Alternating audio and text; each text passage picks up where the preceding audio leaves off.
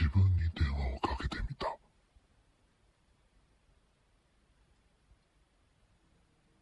友達の話。友人の王が学生時代、ワンルームマンションの自室から自室へと電話をかけました。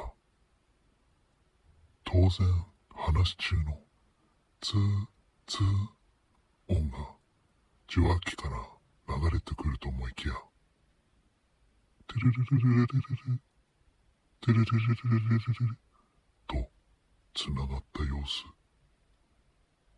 不思議に思っていると、もしもし、と眠たげな男の声。王はすかさず、王さんのお宅ですかと言うと、その男は、はい、と答えた。〇〇くんをお願いしたいんですけど、と自分の名前を問いかけると、少々お待ちください。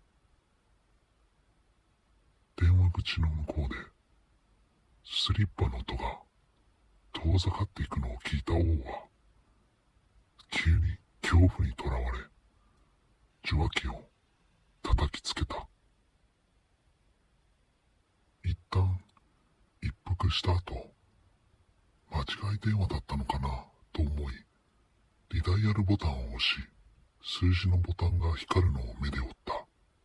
それは紛れもなく自室の番号で、恐る恐る受話器を耳に当てると、今度は話し中。その、ツー、ツー、ツー、音を聞いているうちに、恐怖にとらわれ、また受話器を切りました。